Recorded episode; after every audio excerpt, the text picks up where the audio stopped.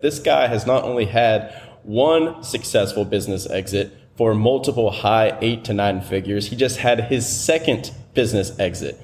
And the way that he did it is not only the most entertaining story ever, but it serves for a really good lesson for your life and business that you can apply at the end of this episode. So Welcome to the Action Academy podcast. Stand back while I celebrate freedom. The show where we help you achieve financial independence with the mindsets, methods, and actionable steps from guests who've already earned their freedom. The flags of freedom fly. Choose to do what you want. What you want. With who you want. With who you want. When you want. When you want. With another episode today. Now, here's your host, Brian Luebben.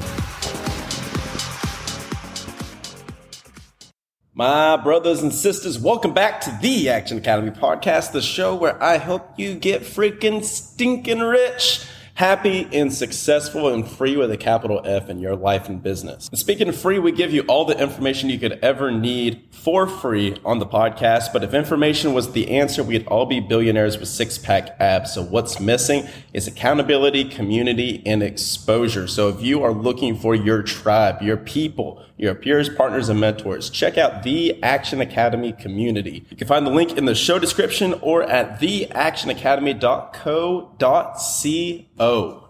So today, ladies and gentlemen, we're going to do an entrepreneurial case study. I'm trying to get this guy on the podcast, but right now he is on top of the mountain. He's riding high. So we'll see how the conversation goes. But I wanted to do a case study on him nonetheless, because this guy has not only had one successful business exit, for multiple high eight to nine figures. He just had his second business exit. And the way that he did it is not only the most entertaining story ever, but it serves for a really good lesson for your life and business that you can apply at the end of this episode. So first, I'm going to share his story, how he did it once and how he did it again. And then we're going to go into the lesson for you guys to apply as we go into the weekend. So we got a little bit of entertainment for you. We got a little bit of life lessons. It's the whole package. Definitely worthy of a five star rating and a review. I think so, at least. Let's get to it. Over the next 10 minutes, I'm going to tell you guys how to make hundreds of millions of dollars by manipulating the psychology of high schoolers. Sounds easy?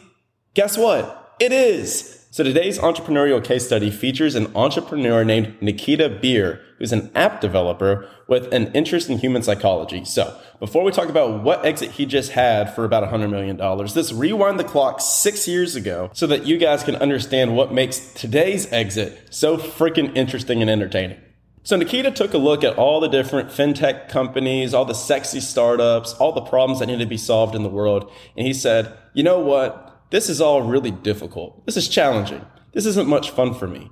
I want to do this in the easiest way possible and just get rich as shit. So honestly, I admire the candor. This guy knew what he wanted and he wanted to do it in the easiest way possible. So how did he decide to go about this six years ago? He decided to develop an app for teenagers. So what happens next is quite possibly the best masterclass in virality that I've ever seen play out. So what Nikita did with these high schoolers, I believe can be applied in any market segment with any control group to manufacture virality at scale. So when you're thinking about how do you make an app that goes viral for teenagers? A lot of social media companies are asking that question and spending hundreds of millions to billions of dollars to figure out the answer, correct? So what you would think, you and me, I would think that you would pour a bunch of marketing dollars like a million dollars, five million dollars, ten million dollars, take on venture capital, and then maybe go the influencer route, right? Where you get someone like a celebrity, a Kardashian, to post a video of them using your app, or maybe a popular TV show, YouTube star, whatever have you, and then go kind of like the scale route to where you just blast the message far and wide, and then that's what's going to get the most exposure. But Nikita actually did this the opposite. So what he did was he focused on a group of high schools in rural Alabama. Why he chose these particular three high schools, I'm not entirely sure. But he decided that he wanted to focus on just three high schools for the launch of his app. And then that's where the virus was going to be born and then spread across all the rest of the high schools in the nation. So he started super specifically and then grew from there. The name of this app was TBH. And what it was, was essentially an anonymous compliment app. So you join this compliment app and you get notifications saying, so and so thinks that you're cute or so and so rated you athletic or cool or popular. And you would have a little paywall that you would have to pay for membership, like $2.99, $7.99 to be able to see who thought that you were interesting.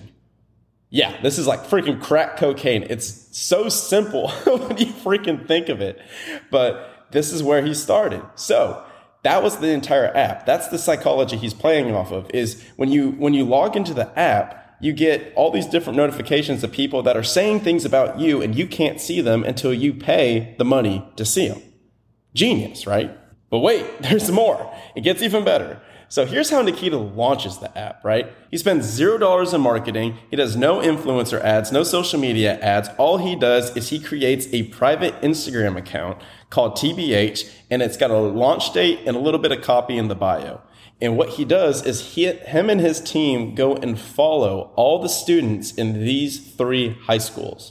Now, this is a private account, so they can't even follow back and see what's on the profile. So all these kids are requesting to follow TBH and they have no idea what it is, but it's just got a really captivating piece of copy for the tagline and it's got a launch date, right? So they slowly follow all the kids in the high school through three different high schools in the same county in Alabama. And then one day he has a member of his team sitting outside waiting for all of the kids to get released from school. And as soon as they see them starting to get into the bus, they start accepting all the requests and then immediately start posting so and so has rated so and so attractive or so and so has rated so and so so athletic and download the app to see who did it. And then so immediately all these kids go and accept it and start downloading the freaking app. So what happens next? It becomes mega, mega viral within months. It gets up to millions and millions of active daily users paying $7.99, $12.99 a month. It immediately skyrockets the revenue. And I'll fast forward to the end of the freaking story. Facebook buys it six years ago for a hundred million dollars. And then guess what happens? Nothing. The app literally dies because Facebook decides to make a strategic pivot with its marketing and does not want to focus on TBH. So TBH dies. I have no clue why they spent $100 million and they made that pivot. But what happens next is the reason that we're doing this podcast. So because he got bought out, normally what happens when companies get acquired is you either have a non compete or you have to stick around for X amount of years after acquisition. So for the next five years, Nikita is rich. He got his goal, but now he can't do anything. And so he sits in silence for five years and he's just waiting and waiting and waiting for this Facebook moratorium to be done so that he can do another app and create something which is what his wheelhouse is and what he enjoys doing. So after five years of waiting, we now arrive at 2022. And what does Nikita do after five years of being in mental prison after being silenced by Facebook?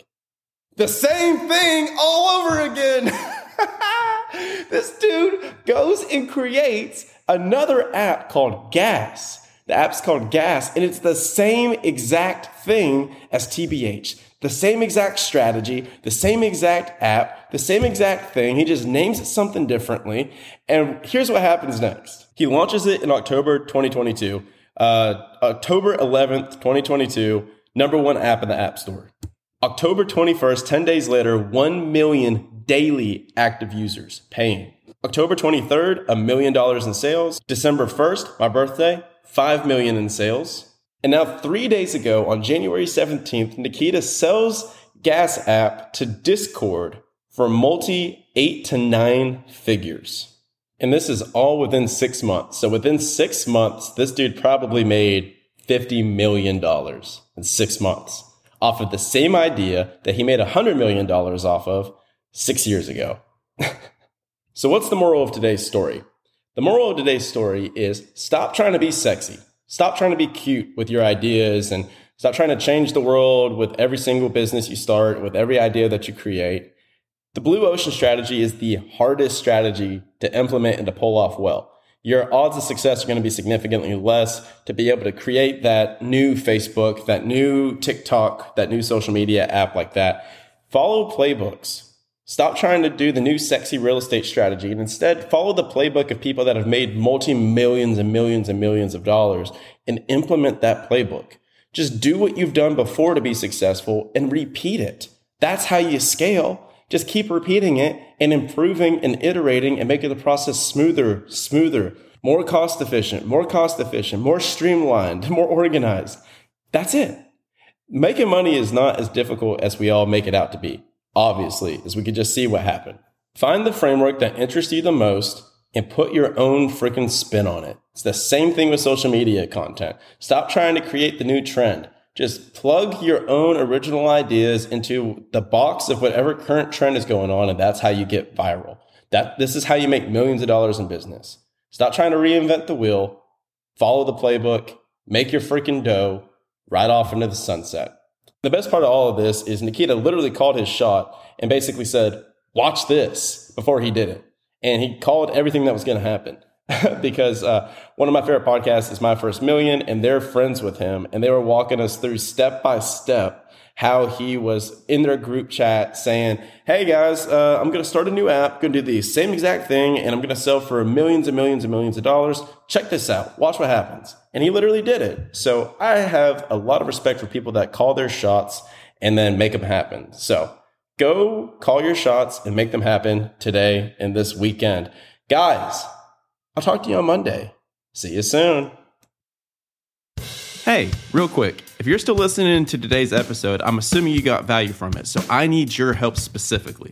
My two year vision with this show is to help over 1 million people do what they want, when they want, with who they want, and I can only do that with your help.